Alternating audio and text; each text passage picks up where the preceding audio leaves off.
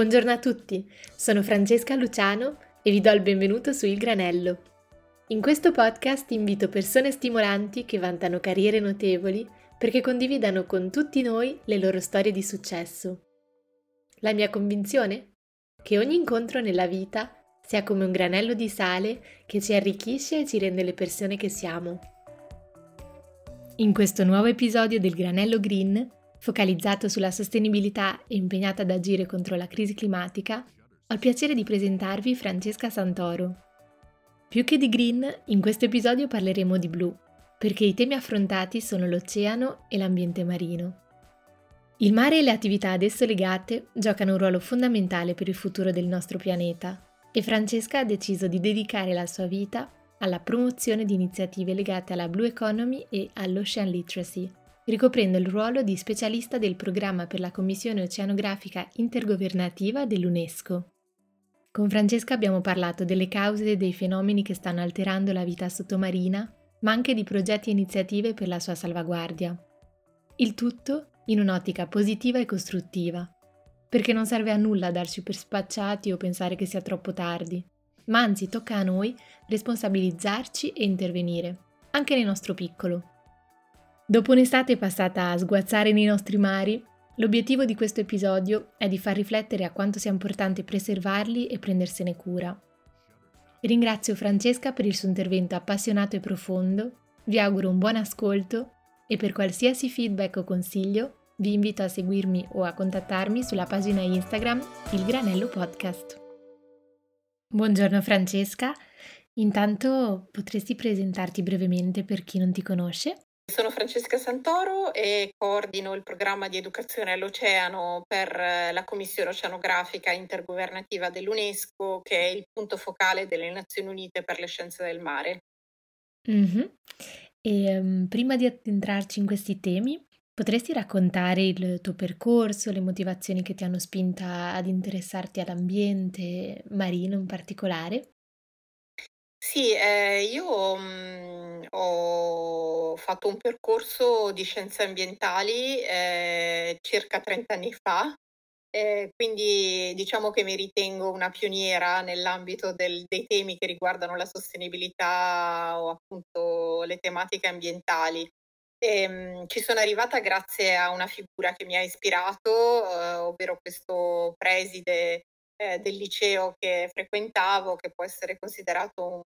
ambientalista, un ecologista ante litteram, perché appunto stiamo parlando del, degli anni Ottanta. sicuramente in quel momento la, la, questione più al centro delle discussioni era la questione del, del buco nella fascia di ozono e, e quindi è colui che aveva avuto un'esperienza di attivismo eh, nell'ambito di questa iniziativa appunto veramente innovativa che si chiamava l'Università Verde di, di Volterra, eh, ci ispirò, direi, e ci convinse e mi convinse a iniziare ad interessarmi alle questioni ambientali. E da lì, ecco, poi per caso ho scoperto che all'Università Ca' Foscari di Venezia veniva creato proprio un nuovo corso di laurea in scienze ambientali e quindi ho provato a fare un test d'ingresso e sono stata selezionata, eravamo solo 70 persone eh, percorso e la cosa interessante era che eravamo un po' da tutta Italia e quindi da lì è iniziato il mio percorso di studi eh, e devo dire che se tornassi indietro rifarei mille volte la stessa scelta perché mi ha dato questa, questo approccio interdisciplinare. Ecco, era un corso di laurea davvero innovativo, soprattutto se pensiamo che è stato creato più di 30 anni fa, e perché prevedeva sicuramente un corso di laurea su base scientifica di scienze naturali, però prevedeva anche corsi di valutazione dell'impatto ambientale, di economia dell'ambiente, di diritto dell'ambiente, di comunicazione scientifica eh, e quindi ecco questo mi ha dato la possibilità di davvero sin dall'inizio della mia formazione di avere questo approccio più olistico, integrato che secondo me è necessario per affrontare le questioni ambientali. E quindi poi da lì è iniziata la mia carriera sulle scienze ambientali che in una prima fase è stata appunto una carriera più di ricerca scientifica e poi nel 2011 eh, ho iniziato a lavorare per l'UNESCO, quindi diciamo ho lasciato un po' da parte la ricerca più attiva e mi sono poi più dedicata a progetti di coordinamento, di gestione e dal 2015 mi occupo invece proprio di progetti di educazione all'oceano e di comunicazione delle scienze del mare. Mm, parli degli anni Ottanta? Allora mi chiedo come era percepita la crisi climatica in quegli anni? Se ne parlava già oppure era un tema ancora considerato di nicchia? Allora, direi che non si parlava tanto di situazione o di crisi climatica negli anni '80, appunto il tema era veramente molto questa questione del buco dell'ozono, che tra l'altro rimane una delle questioni, eh, se vogliamo, che è stata gestita a livello di mh, accordi internazionali nella maniera più efficace, perché insomma, all'epoca fu poi creato questo protocollo di Montreal eh, che portò all'eliminazione di quei gas eh, clorofluorocarburi che poi andavano a impattare questo discorso del buco dell'ozono e poi come sappiamo abbiamo osservato una riduzione di questo danno alla fascia del, di ozono in atmosfera per cui diciamo rimane anche in letteratura una delle questioni ambientali che sono state trattate in maniera più efficace a livello internazionale. Come sappiamo purtroppo la cooperazione internazionale non sempre da questi risultati. Ecco, mhmm, non c'era ancora molto il tema della questione climatica, è arrivata un po' dopo, anche se come sappiamo gli scienziati parlavano di questi temi già all'epoca, però non era sicuramente a livello di opinione pubblica un tema che veniva considerato. Insomma, non era mainstream come lo è oggi. Ma allora un po' ingenuamente mi sorge spontaneo chiederti perché è così difficile adesso riuscire ad applicare un approccio simile di cooperazione internazionale? Perché diciamo lì si trattava di individuare un nemico ben preciso, che erano questi appunto questi clorofluorocarburi e, ehm, e quindi era facile, tra virgolette, bastava eliminare questi clorofluorocarburi che avevano delle alternative per cui, mentre per quello che riguarda la crisi climatica la questione è molto più complessa e articolata e, e soprattutto va a incidere molto sulle economie dei singoli paesi che poi devono prendere delle decisioni molto importanti. E, ehm, e poi ecco, forse rimane ancora il tema, grande tema relativamente alla, a come comunichiamo queste questioni, eh, di far comprendere alle persone eh, ma anche a chi ci governa che dobbiamo agire in maniera molto efficace, anche perché è vero che alcuni parlano di catastrofismo e di messaggi catastrofici da parte dei, degli scienziati, soprattutto di coloro che fanno parte dell'IPCC, quindi di questo panel intergovernativo sui cambiamenti climatici, ma in realtà leggendo gli ultimi report di questo comitato si vede sempre che si cerca di dare un, un, una speranza, cioè nel senso si dice se eh, ora decidiamo di ridurre drasticamente le emissioni di biossido di carbonio, siamo ancora in tempo per trovare una soluzione.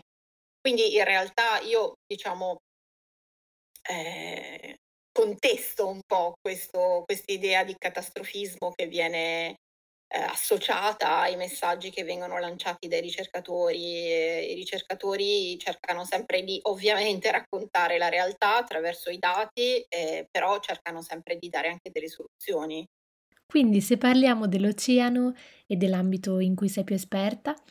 intanto potresti spiegare quali sono i fenomeni causati dalla crisi climatica e quali le principali cause? Allora, intanto l'oceano è al centro e uso in maniera, diciamo, eh, consapevole oceano al singolare, perché questo è una delle cose che diciamo sempre eh, nell'ambito della nostra attività. È importante raccontare che l'oceano è uno, è interconnesso eh, per, diciamo,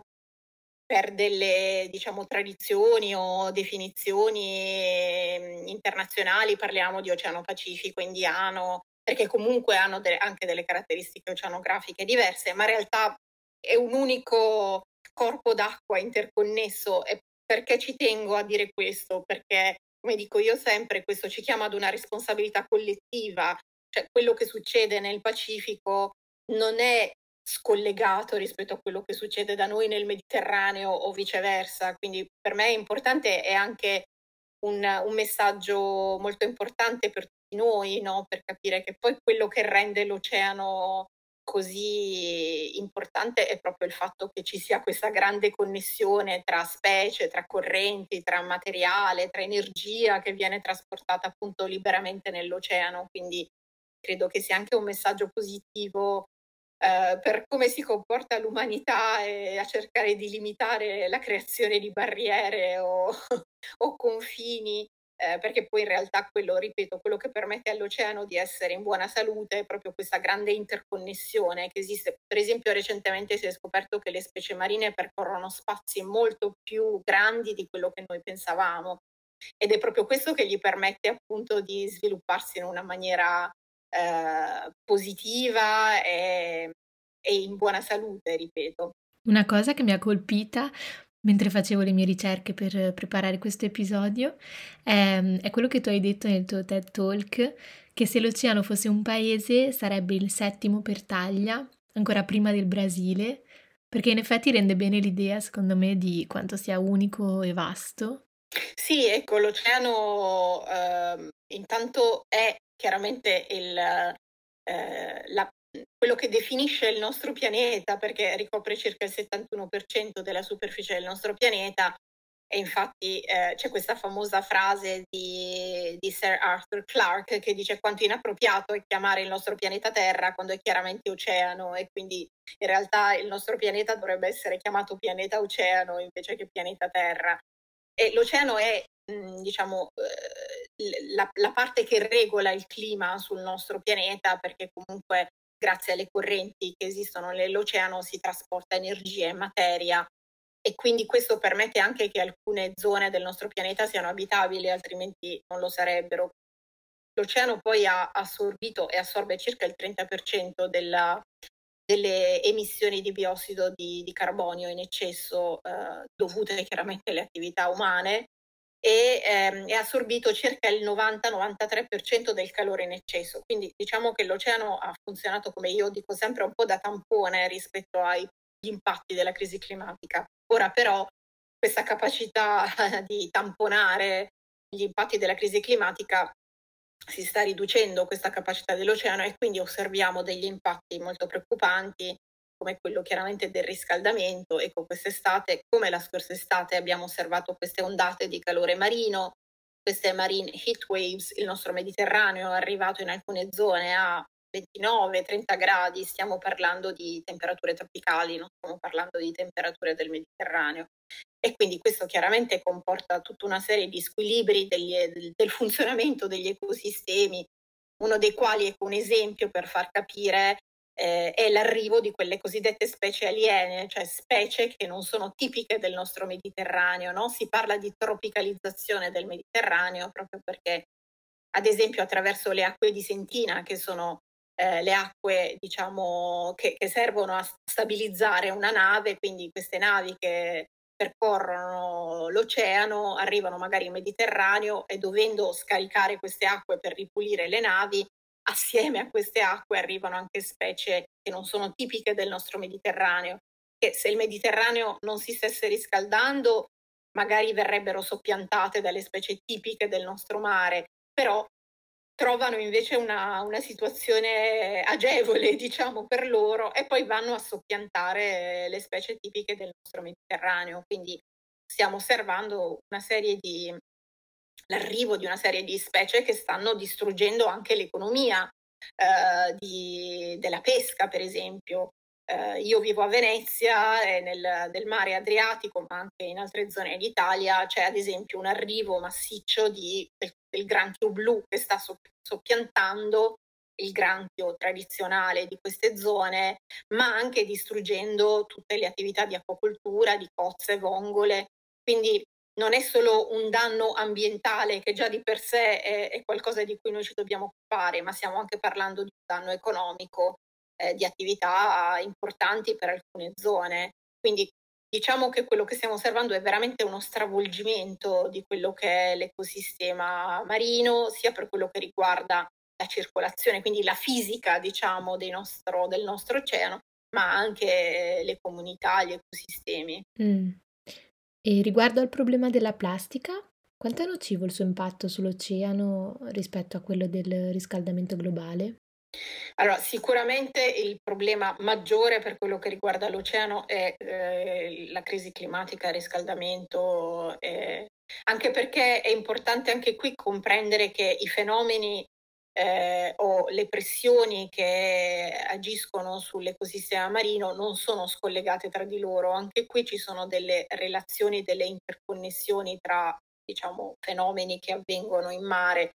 Chiaramente il tema delle plastiche sicuramente è un tema grave, anche perché purtroppo invece di osservare una riduzione della produzione della plastica, stiamo osservando invece un aumento della produzione della plastica, nonostante siano poi state anche prese delle decisioni importanti a livello europeo, però purtroppo a livello mondiale eh, a livello di produzione, se osserviamo i grafici di, produzione, di, di produzione annuale di plastica, osserviamo un aumento anche abbastanza importante. Sicuramente anche il Covid non ha aiutato perché lì c'è stato di nuovo tutto uno sviluppo di plastica monouso, di mascherine e quindi anche lì c'è stato purtroppo un incremento della, della produzione di plastica. Sicuramente l'inquinamento da plastica è un tema che è anche connesso alla salute umana, perché poi dopo il, anche se gli studi sono all'inizio, ecco, però alcuni studi ci hanno detto che purtroppo la plastica è stata trovata davvero dappertutto, nella placenta umana, nel sangue umano, quindi eh, ormai stiamo parlando di una penetrazione di questi inquinanti davvero eh, molto molto importante. E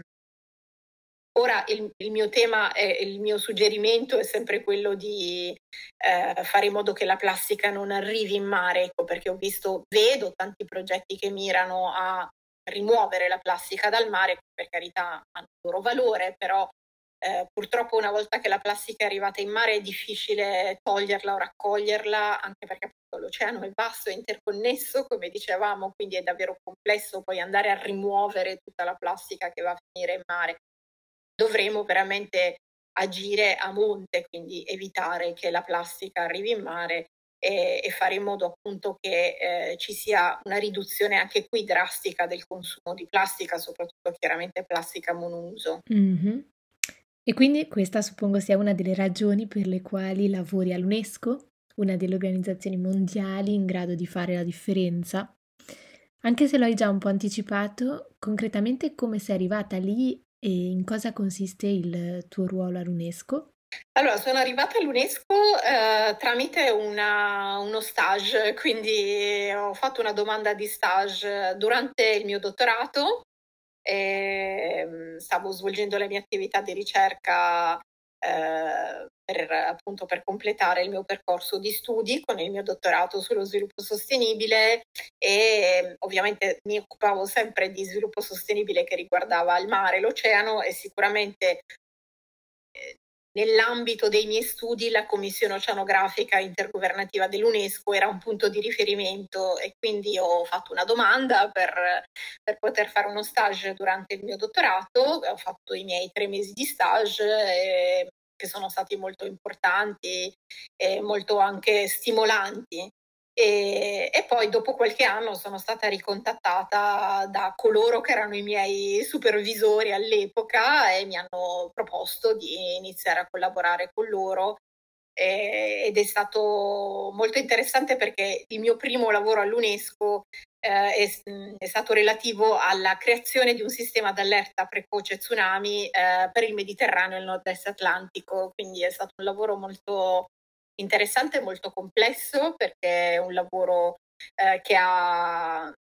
insomma vari elementi al suo interno, una parte un po' più tecnica che mh, riguarda proprio la creazione di sistemi di monitoraggio, eh, ma anche una parte intergovernativa perché si tratta di mettere d'accordo paesi e quando parliamo di Mediterraneo sappiamo che la situazione geopolitica del Mediterraneo è abbastanza complessa, per cui si trattava di mettere insieme paesi che magari hanno dei conflitti tra di loro e bisognava metterli d'accordo per creare dei, delle linee guida comuni, dei sistemi operativi comuni, eventu- eventualmente per allertare la popolazione in caso di arrivo di tsunami. E poi anche tutta una parte più educativa e comunicativa che abbiamo portato avanti insieme alle protezioni civili di tutti i paesi del Mediterraneo. E devo dire ci tengo a sottolineare che ho lavorato molto con la protezione civile italiana in quel momento e mh, ho incontrato dei professionisti veramente di, di, altissima qualità che mi hanno insegnato tanto e che un po' erano visti come punto di riferimento anche per altre protezioni civili del Mediterraneo. E poi da lì ecco, ho iniziato a interessarmi un po' a questa idea dell'educare e comunicare eh, e così nel 2015 ho iniziato a occuparmi di, di, creare poi da zero in fondo questo nuovo programma di educazione all'oceano eh, che in inglese si chiama Ocean Literacy, quindi letteralmente alfabetizzazione all'oceano, che poi ecco in italiano abbiamo deciso di tradurre educazione all'oceano. Altri paesi la chiamano cultura oceanica, eh, quindi conoscenza dell'oceano, quindi concretamente quello che io faccio è sviluppare eh, atti- risorse educative eh, per eh, scuole di ogni ordine e grado, come si suol dire, eh, per educare appunto i bambini, i ragazzi, ehm, non solo alla conoscenza del mare, ma come ci tengo sempre io a dire, a eh, come utilizzare questa conoscenza per poi mettere in campo delle azioni concrete. Ecco, questo è quello che interessa sempre molto a me. Lo facciamo anche con corsi di formazione per professionisti. L'ultimo che abbiamo fatto è un corso di formazione per architetti e designer. Ne abbiamo fatto anche un paio per giornalisti per fare in modo che temi vengano comunicati in una maniera non solo più efficace, ma che sia basata sulle informazioni corrette da un punto di vista scientifico cerchiamo veramente di fare in modo che le persone possano utilizzare il sapere scientifico che viene chiaramente prodotto dalla comunità scientifica per eh, mettere in campo azioni concrete eh, di tutela dell'ecosistema marino. Quindi lavoro quotidianamente con scuole, con insegnanti, con eh, molto col mondo della comunicazione, chiaramente, ripeto, perché è importante che poi vengano passati messaggi corretti. Certo, e immagino che seguirai molti progetti super interessanti. Per entrare nel vivo potresti farmi qualche esempio? In particolare da quando mi occupo di questo tema dell'educazione all'oceano abbiamo fatto veramente tantissimi progetti molto interessanti che hanno avuto un impatto molto importante. Adesso per esempio stiamo lavorando anche assieme all'Unione Europea per creare una rete europea e poi mondiale di quelle che noi chiamiamo scuole blu, ovvero sono scuole che decidono per un anno di dedicarsi a un tema che, che ha a che fare col mare e, e che però eh, aprono la scuola, ovvero uno dei criteri fondamentali per essere definita scuola blu è eh, potersi connettere la comunità, quindi la scuola non, non uh, tratta questi temi solo al proprio interno, ma fa un'attività concreta con la comunità che sta intorno alla scuola. E, e, qui ecco proprio stamattina ho ricevuto una notizia che mh, anche la Nigeria ha iniziato a lavorare sul, sul, tema delle scuole blu, quindi questo concetto di scuola blu si sta veramente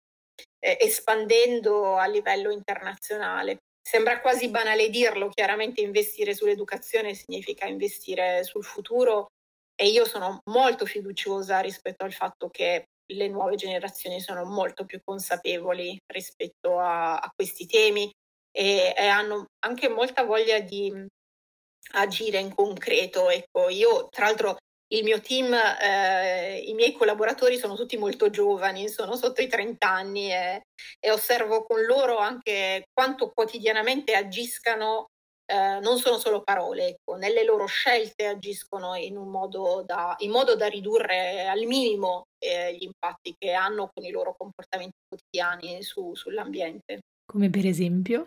Molto banalmente cercare di prendere l'aereo il meno possibile, scegliere il treno, eh, chiaramente consumare meno plastica, quindi ognuno di loro ha la, ha la propria borraccia, eh, che sono cose eh, che sono importanti di per sé, ma come io dico sempre sono importanti anche a livello di testimonianza, perché se io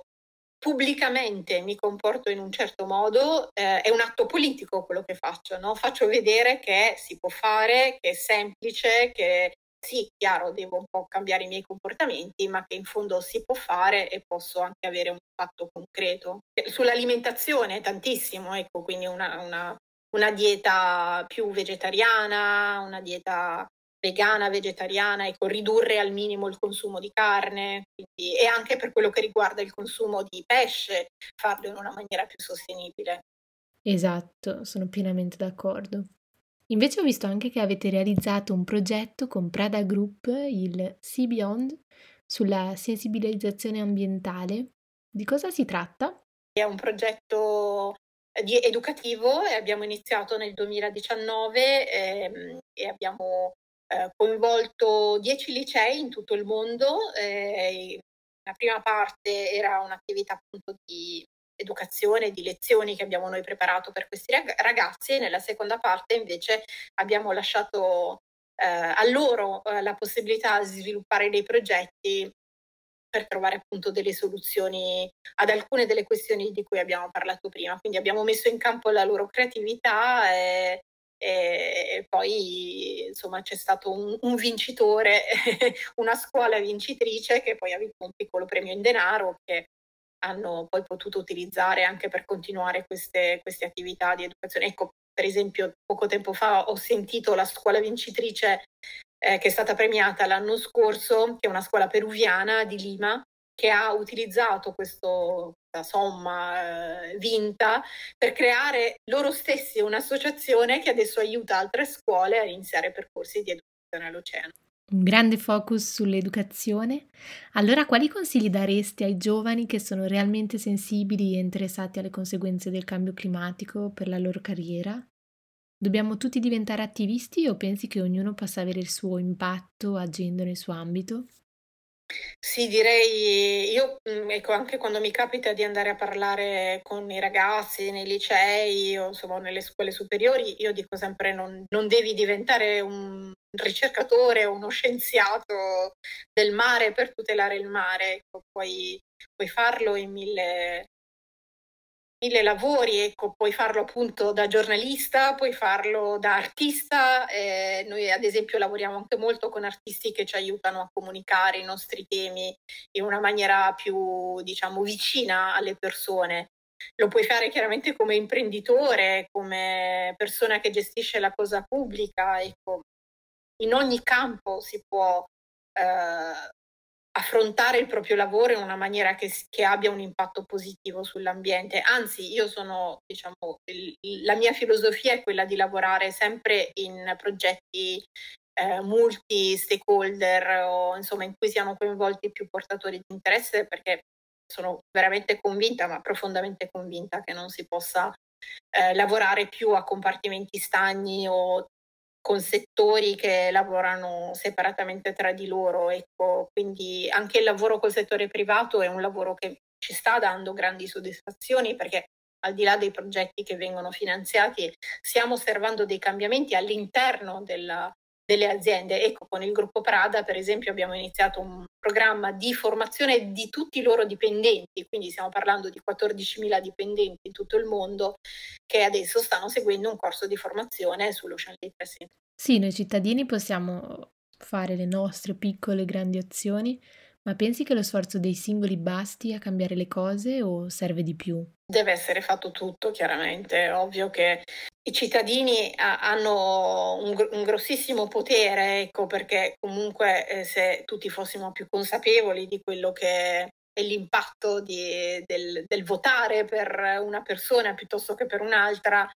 come anche come consumatori, ecco, le, le, scelte del consumatore è chiaro che portano anche a cambiamenti a livello di aziende, nel senso che la, le aziende ora per dire sanno che è chiaro che devono occuparsi di sostenibilità perché i consumatori sono più sensibili a questi temi. Quindi sicuramente i cittadini hanno, al di là dei propri comportamenti quotidiani, possono incidere su sia da un punto di vista politico che da un punto di vista più diciamo di eh, aziende o di processi produttivi, però è chiaro che i paesi devono fare il loro, le aziende devono fare il loro, quindi si tratta di un concerto di azioni che devono essere intraprese da tutti. Noi come organizzazioni internazionali abbiamo il compito di fare in modo che i paesi collaborino tra di loro, questo è il nostro compito, facilitare la collaborazione, stabilire delle linee guida, fare in modo che tutti i paesi eh, per, per dire facciano dei progetti di monitoraggio come il tema di cui parlavamo prima della plastica in una maniera che possa essere comparata tra più paesi. Ecco, questo è quello che noi facciamo, il nostro compito è, è quello come organizzazione internazionale e mh, sicuramente è vero che le organizzazioni internazionali vengono spesso criticate, però io posso dire facendone parte che sicuramente è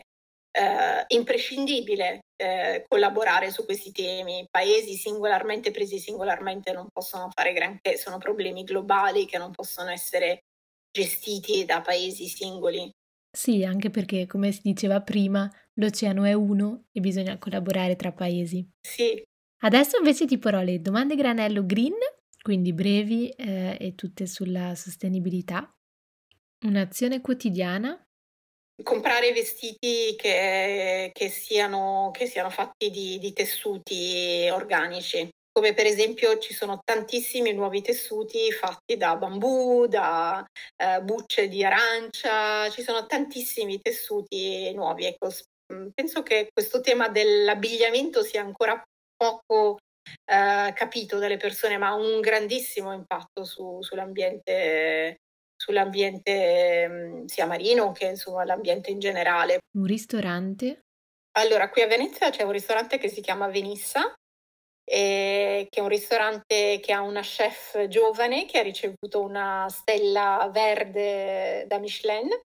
e, e, fa una cosa molto interessante, ovvero fa un intero menù utilizzando le specie aliene, per cui eh, le, le, il granchio blu di cui parlavo prima, piuttosto che anche le meduse, quindi fa capire come sia importante togliere dal, dall'ambiente queste specie aliene e quindi propone un intero menù basato sulle specie aliene. Un libro? Primavera silenziosa di Rachel Carson, sicuramente. Lei è considerata la, la madre dell'ambientalismo moderno, era una biologa marina, però anche con una grande stiamo parlando degli anni 60, eh, eh, con una grande capacità anche di scrittura. Eh, e lei appunto scrisse negli anni 60 questo libro chiamato Primavera silenziosa in cui denunciava eh, appunto che le primavere erano diventate silenziose perché l'uso massiccio del DDT stava colpendo eh, varie specie di uccelli che quindi non, non, erano più, non cantavano più durante la primavera e per quanto sia stata molto attaccata all'inizio eh, della pubblicazione chiaramente da tutti i produttori, coloro che utilizzavano il DDT, alla fine Kennedy stabilì una, eh, una commissione d'inchiesta su questo suo libro che portò alla creazione dell'Environmental Protection Agency negli Stati Uniti. Un film? Eh, An Inconvenient Truth, quindi quello che ha fatto Al Gore, perché sicuramente lui ha, mm, ha avuto il grosso merito poi di dedicare tutta, quando poi non è diventato presidente degli Stati Uniti, ma veramente dedicato e dedica la sua vita, insomma, anche a formare persone in tutto il mondo, fare in modo da creare appunto una coalizione di persone di buona volontà che, che lavorino sui temi della crisi climatica. Un canale di informazione?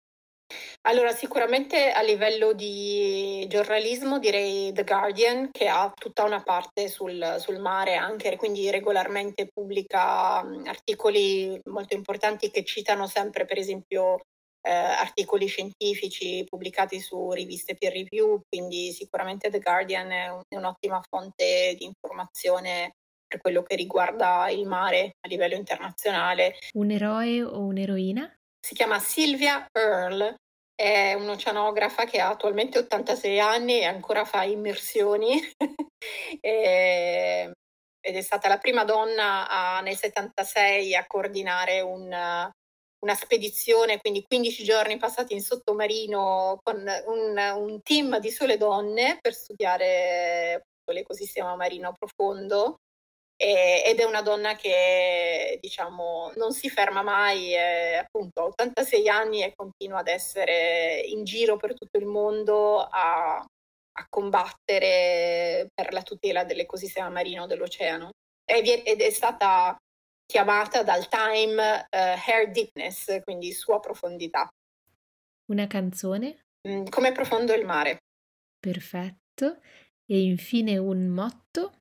Amo molto una poesia di Pablo Neruda che dice ho bisogno del mare perché mi insegna. Fantastico, grazie mille Francesca, è stato un piacere conversare con te e grazie ancora di aver accettato di partecipare al granello. D'accordo, grazie mille. Arrivederci. Grazie, ciao.